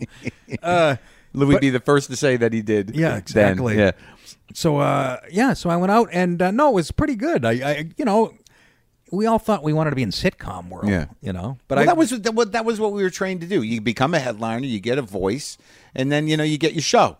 yeah. What Yeah. better way to get that voice out there than be a sidekick on Brett Butler show? Is that what you did? I, I, yeah, I played like you know a, a worker at her place. Oh, But yeah? I, I did like a half a season. Wow. I was there when the whole thing blew up. I watched it. You watched it unfold. Oh my god, it was the funniest thing you've ever seen. Yeah, I, I still love Brett to this day. great, Brett Butler, yeah. Yeah. borderline genius insanity. yeah. One of those people. Yeah. I actually took the picture on the back of her book, her autobiography. Oh, yeah. I took the picture. on Oh the- yeah, she. I went to Alabama with her to Yeah. re, res- to uh, research her book. yeah. you know, she calls me up. This is when I was still living in New York and she had just become big. Yeah. Or I had an apartment. I was staying at somebody. I can't even remember. No, I was living on the Upper East Side. Yeah. She calls me at like one in the afternoon. I'm laying there watching a football game. How'd you like to open the uh, in the Westbury uh, Westbury music uh, tonight? Uh-huh. I'm like, yeah. And, and uh, who was the guy? Do you remember the Italian guy? He, he had a heroin problem. He was very funny. Did a stint on SNL real quick. Oh, Vitali. Vitale. I interviewed him. Did you really? Yeah. Who was, loved Vitale. It's great. He had a drug problem Yeah. and he couldn't make it that night. So Yeah. I opened for Brett Butler. Yeah. And then flew out to L.A. Well, Danny was probably trying to be clean. He probably just couldn't make it because he was too nervous. Like "Ah, I gotta, can't put on a no, you're plane." right. That's That was exactly the story. Yeah. The pressure sort of broke. Yeah. But I ended up becoming friends with Brett and on her show. And she flew me, she calls me when I was living in L.A. She goes, I got Tom Cruise's uh, Learjet. I'm flying to New York. She was doing something in New Jersey. Uh, next thing I'm on Tom Cruise's Learjet with Flying- Brett Butler flying back to the East Coast to open for her somewhere. yeah. Wow, it's great. Isn't that fucking crazy? So you did a lot So of I got dates a with little. her? I got a little taste of Of that. showbiz. Yeah. you know what I mean. Just enough to tease me and keep me in the stupid business. Yeah, and I know. Sometimes you feel that way, don't you? Oh, you shouldn't. I should. No, but I, uh, came out the I but like I didn't even have that much success. You know, like I never got into that rotation at all. Like this ha- only happened out of desperation. you know, like Dude, uh, let me tell you something. I'm Yeah. doing, I and I love doing this. Yeah. Radio's still my favorite thing. I like great. it as much Yeah. as stand up. Oh no, definitely, because you have the freedom. You know, nobody heckling you. Yeah, you can be that- funny yeah. conversationally, right? So yeah, but so, you're, you an do- inspiration. Oh, thanks, buddy. So you, you're doing. You oh, so you're working with Brett. So you saw that whole sort of like the the. Uh, oh, that's so sad. She used to write for the fucking Dolly Parton show. I mean, like her, like That's right. I mean, like it's way, yeah, it's really interesting. Like, because a lot of people don't know about people who are, you know, what their life is. Like, I you remember I was gonna tell you I just interviewed. Remember John Ridley, the black dude? Yes. He did comedy for like six or seven years in New York when we Yeah, started. yes. And then he just won the Academy Award for Twelve Years a Slave Yes. screenplay. But he used to be a comic. He never talks about that. Every time I see that name, just Yeah. how stupid I am. I go, is that the comic John right, Ridley? Right, It is. Right. So I finally interviewed him just the other day, and I'm like, you, you know, I remember you. I remember his jokes. He had good- smart jokes, great jokes. Yeah, he's- and and he just like he, he just shut that part out of his, you know, the resume out of his brain. You know, Yeah, childhood trauma. it really Chalk it up to really, that rape. Yeah, but he's doing okay. I guess the hell. he won an Academy It Award. did, right? Yeah. So all right, so so you do the Brett thing. You're out in L.A. What was the Tony Danza thing? How did that even come about? I don't know. I, It seemed to make sense to me. It, it You was know, a when- Katie Face Production is the name of his company. Yeah. And uh, before I that, I got a deal. uh, Bill, do you remember a guy named Bill Gross that worked for the William Morris agency? I do remember him. He was overqualified to be like a showbiz agent, Right. Because he was like a financial whiz or Right, something, right, right. But I, I'm with him for five minutes. He gets me a deal for seventy five grand. doing I don't what? even remember with who. Newcastle or Yeah, yeah. whatever the fuck. I- It, it didn't turn into anything. Yeah. Steve Paymer, David Yeah, Paymer, David the actor. Paymer, I love that guy. Yeah. Yeah. Well, well, Steve Paymer, his brother, wrote a great script. Yeah. For me. Yeah. It was it was going to be like a Giuliani mayor, and I I'm a childhood friend who runs his fleet of limos and shit. And That's it, wa- great. It was a great story. Anyways, it goes nowhere, but Right. I got I got to check out of that. Right. And then I, I don't even remember how the Katie Face production thing. They might have saw me up at Montreal. Right. But I ended up going to Tony Danza's house and sitting on the couch with Tony drinking Heinekens. Yeah. And he's telling me how much he made on Who's the Boss and how much it made the networks. And he's in his softball uniform. He just came back from the bat. And, and I loved the guy. He was so personable. He couldn't have been nicer Yeah. and uh, and and then I had an audition Th- that went nowhere. And about a year later, I had an audition b- for another show he was making, and I had to read with him. Yeah. And I guess I was like nervous because halfway through the read, he goes like this and wipes my. Fa- and somebody said that's what they do to make you comfortable. Oh, like, they- he goes, oh, you got something on your face. He goes like this. He to my- licked his thumb and licked wiped his your thumb and face? wiped my cheek like I had some. And somebody told me, yeah, he he, he That's his trick. yeah to, to put you at ease. That's interesting. And I was like, wrong put guy. me at ease. yeah, yeah, wrong Jesus guy. Christ, I Look at go- his face. Yeah, what the fuck's this guy doing? I want out of this. Yeah, Tony. Dan- Thought I I mean, knew uh, you. so Yeah. I was at his house and uh, this beautiful house drinking Heinekens with Tony. Dan- This is the shit that's cool. I mean, you sort Sure. of take it for granted. You Yeah. know, I put that in the rearview mirror two, you know, se- two seconds after it happened. What's next? Right. It's now I look back on. it, I go, dude, come on, that was kind of Right, cool. right. My wife has been in love with Tony Danza since she was ten. Right. to this day. Yeah. I had to go take her to see his one man show a couple years ago. Oh, here the cabaret show. At the- yes. Yeah, yeah. Yeah, it cost me like 550 bucks. After that show, I go, it was good, Tony, but Jesus Christ, it cost me a half a nickel. He's laughing. My wife gets a picture with him. Yeah, that was she great. still loves Tony Dan Yeah. to this day. It's the funniest thing. And uh, yeah, so I, I ni- in '95, I, I just met my girl, my now wife. Yeah. we're just dating, and Yeah. I go, I'm moving ba- to L.A. Christine David Marmy told me to go out there Yeah. and she follows me out. I go, you can come out. I'm not promising it. We just met. Mm-hmm. She fucking comes out. God damn, thank God she came out because again, I didn't know anybody out there. Right. She, I had her over all the, you Right. know. Next Yeah. thing you know, she's decorating my apartment, and and she, my wife just, I never had a chance looking back. Yeah. never had a fucking chance. Yeah, that was the one. she She's- decided. She she saw me on HBO Young Yeah. Comedian Special and said to her her sisters, "I'm marrying that guy." Wow. And then she saw me on John Stewart's talk show, and I was plugging a date at Caroline. She came into Caroline's. Which and young that's where we comedian met. special were you on? The one shot in black and white in the 1850s. Uh, the, n- the one Dana Carvey hosted. Janine was on it. Li- Oh. listen to this lineup, Mark. Spade, Janine, Not Kindler? not Spade. Oh, Kindler. yeah. Kindler, me, Janine, Judd Apatow, Ray Romano, Bill Bellamy, Bill Bellamy. and and, Right. and uh, Dana Carvey was the host. Wow. Yeah. That's amazing. I Yeah. Me, me and remember- Kindler are fighting it out for last place. I think he pulled ahead of me with all his Letterman spots. I don't know. Where's Bill Bellamy? Bill Bellamy, he, he had a does all stretch right. of Yeah, he movies, did. you know. Yeah. Yeah, it's it's weird how it all happens, but about- you know the, the the the the difference though is when we're sitting here talking is that we've clearly mentioned a couple of guys were like they disappeared, And the, the weird thing is, is that the real dudes, the ones that can't help themselves, they find a way. You- Yes. you, you know, you find a way. Yes, you do. and and you know, you hopefully it's not too embarrassing.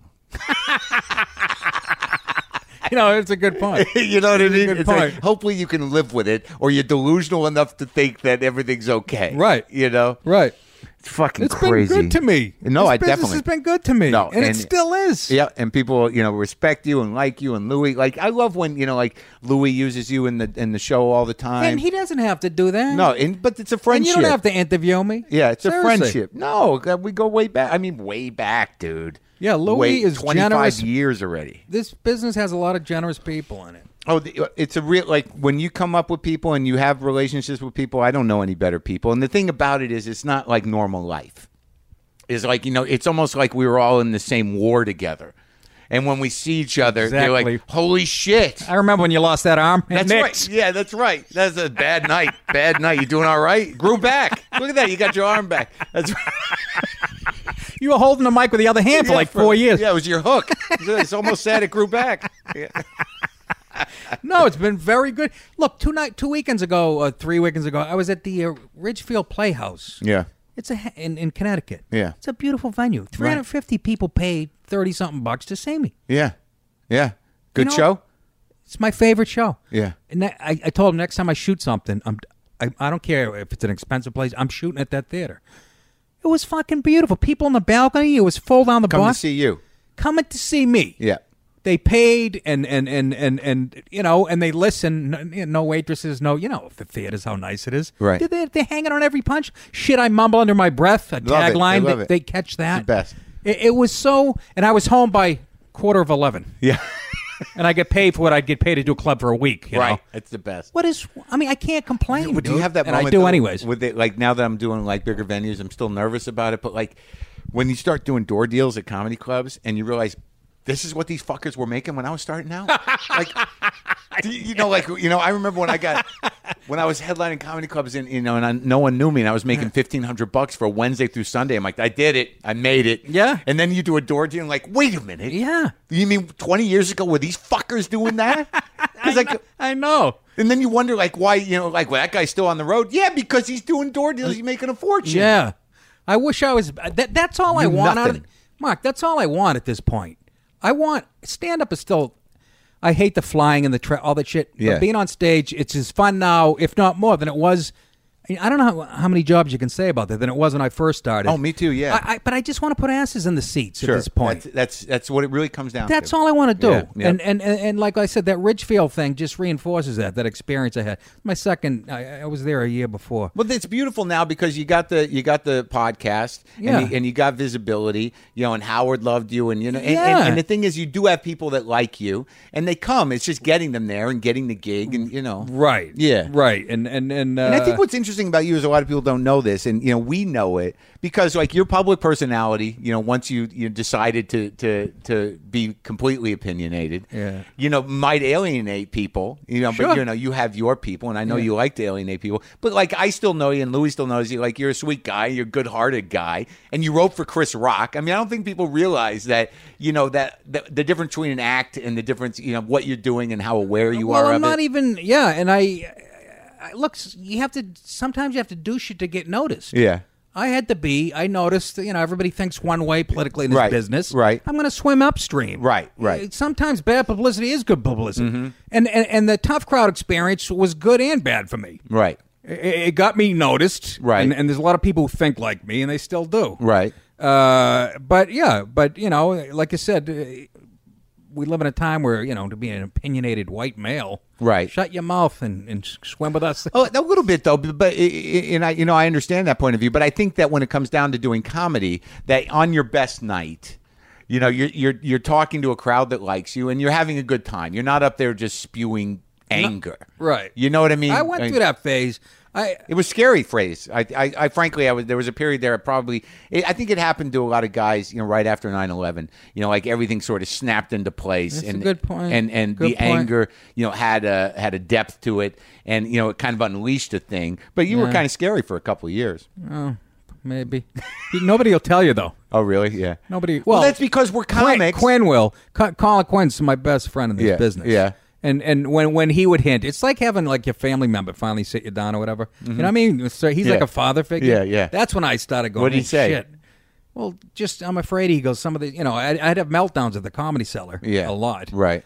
And and he goes. I'm you know I'm just afraid that'll come back to bite you in the ass. Yeah. Mm-hmm. Eventually or whatever. And and I sort of knew that myself. But Right. it's fun to be. It's fun to walk that. See how far I can go. Right, right. Part of the you know what I mean. But you said the booze will make it worse. Yes. Yeah. And I and, not, and I'm not like I didn't drink like David Tell did in his prime or whatever. Or Artie Lang. No, but you just one of those like when I drank, you know, you get you know something else turns on. like they say, and you probably know this from rehab. Where Yeah. It's not how much; it's what it does to you. Yeah, yeah, yeah, How it yeah. changes you. Yeah, yeah. And, and and I'm not blaming it on that because I'm not a fall down drunk, but Right. I, I I actually Gnome, the guy who runs a comedy cellar now.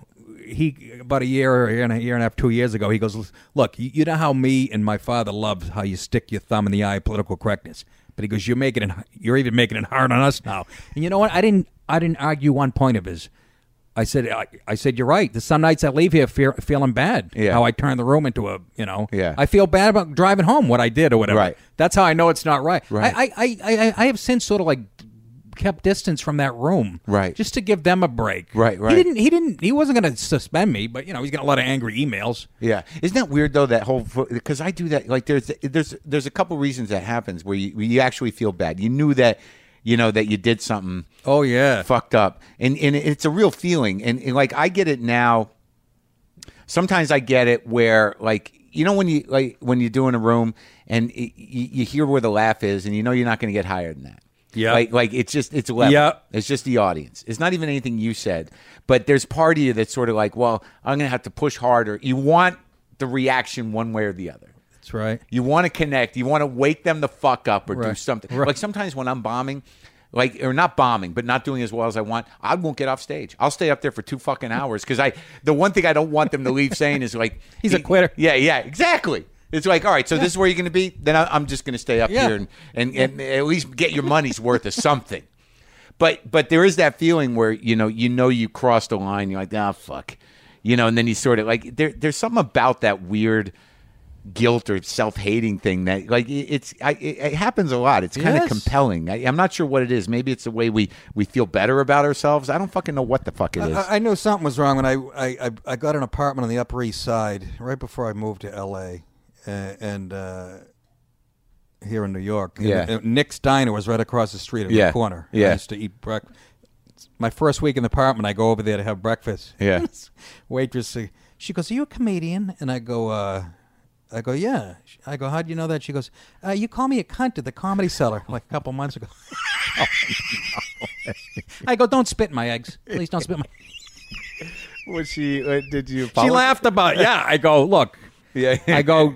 you know, I, there's no way to apologize. I go, but yeah, it, it- that's happened more than you realize. More common. It's not don't just spit in my eggs don't spit my eggs, please. But uh, yeah, but now, like my last hour I put out, th- I, I was never another sense was killing yeah, another sense Yeah, of yeah. feeling. Go to nickdip.com. Yeah. It's selling well, man. Good. Thanks to I went out to LA, did Corolla Rogan Yeah, yeah, and, and Fitzy, but it's selling well. Good. And uh, yeah, on that I was never a political comic. Yeah. But like Colin Quinn, and I've said this on every podcast I've been interviewed on.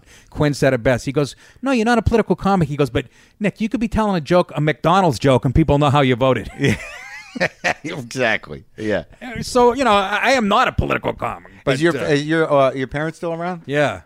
how My they da- feel about everything Well, it's kind of sad. My dad was just like diagnosed with Alzheimer's like last December. He'll be 80 in October, Oh. Yeah. and uh, he no, he's happy. But he tells me now how, how proud he is. He never Oh, really? did. You know what I mean? isn't that interesting they get softer and they get you know yeah, so the alzheimer's he, he says it and then he claims not to remember he said it. exactly. I go. Can you, I go? Can you recite one of my jokes, Dad? yeah yeah yeah He, but he, uh, and my dad was the funny guy. Yeah. I mean, he's that's the other thing. People ask my influence. I used to watch him riffing at a cookout Mm-hmm. with my parents' friends. My parents' friends would be doubled over. oh yeah what did he do He would just like, uh, No, like what was his job oh, he he was a uh, business controller. My uncle owned this very successful machine shop, uh, Yeah. Tool and Die. My father's the bookkeeper. Oh, yeah, yeah, And, yeah. uh, so we, we- you know, he was a funny guy he was the funny guy. And uh, I used to see him riffing and making these people double over. You know? Yeah, yeah, And he yeah. even you know he always had funny cracks watching TV, but he always laughed at shit that was inappropriate. You know, Right. he always found the dark. I tell a story about on my on another census killing. We're at McDonald's. You know, we're kids. I'm probably eight years old in the back of a station wagon. The whole family's packed in there. Mm-hmm. Yeah. Like an old lady came out uh, with a tray and she slipped on some ice. And, like fell and my father's laughing his balls. He went out and helped her up. Right, That's my right. dad. He was belly lapping before he got out of the car and helped her. she was all right. I We're- guess. and we're all pointing and laughing, just following his lead, you know? Well, it's it's uh, you know it, it's funny when it's fake, and why I guess why wouldn't it be funny if it happens in reality? No, exactly. Yeah, yeah. So, uh, yeah, he was my dad. Uh, yeah, this stuff. So he, he'll be 80, and my mother's like 78. It's, And they're, they're proud though. They they my you dad. did is- all right. They're Yeah. happy when you make a living. I If think most of the time they're no, worried. exactly. Yeah. And I'm living in a nice house in Westchester. I mean, I it could have been worse. You Oh, know? dude. right? Yeah, I've seen it. Yeah, I've seen it. It's like it, it's it, it can get really heartbreaking and sad, and we've and you and I have both been through that. That's it this is the one thing that you know. It's not there's not many people that don't who who who who don't pay their dues that get really big and hold it. You know, but Right. and they, and we've all had hardships, but you know, they're the the sort of the rejection and heartbreak of uh, having those moments where you know you really don't know if it's going to work out Yes. you, you know, like at our age, like because I had that when I started the podcast, where you're like, I don't, I can't. What am I going to do? You know, what am I going to? We're going to enter the job market at 45, 46? It's, there's nothing. I still have this conversation. You do?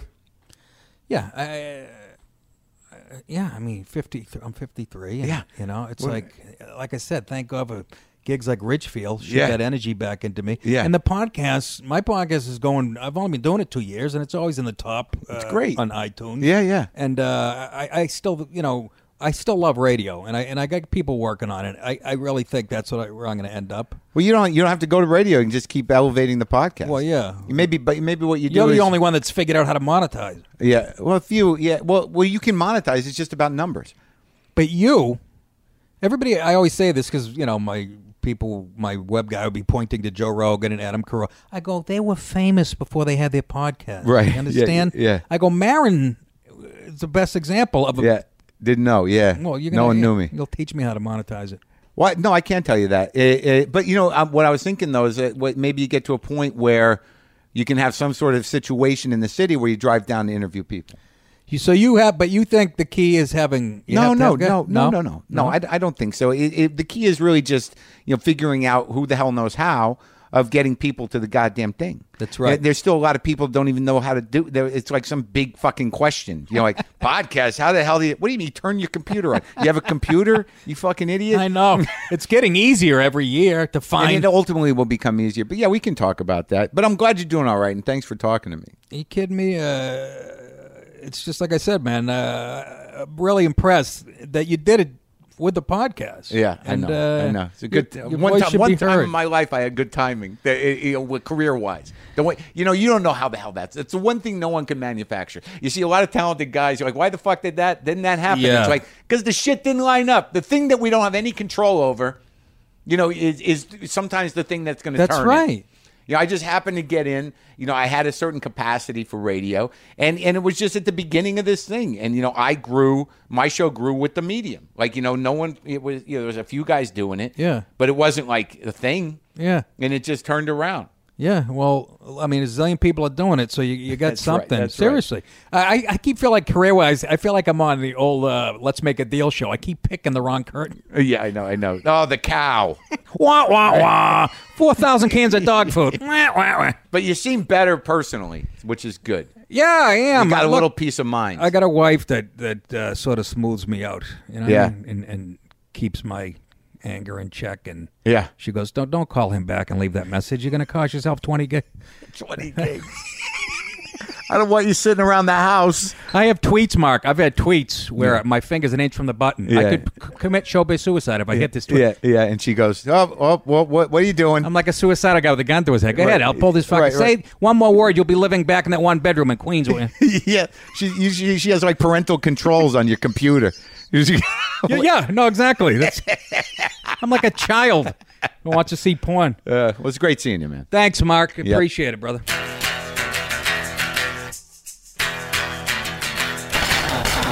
That's it. That's me and Nick. That's Nick DiPaolo. Kind of a one of a kind, that guy.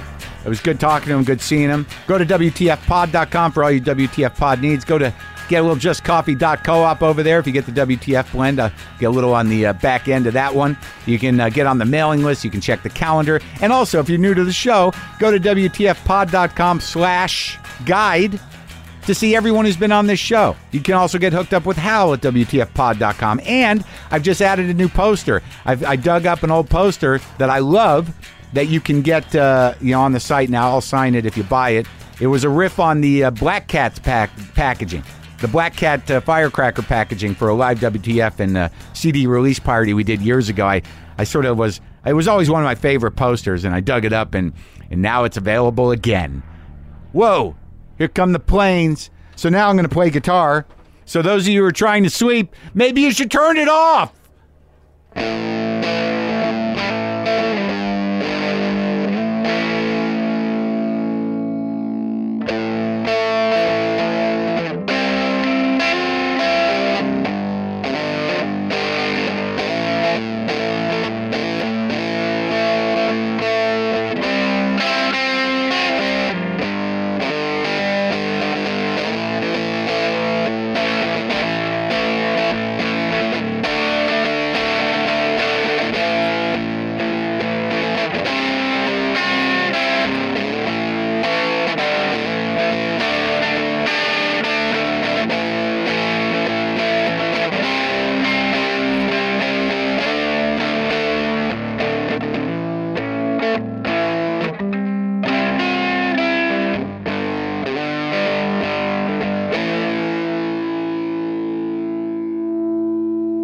Boomer lives.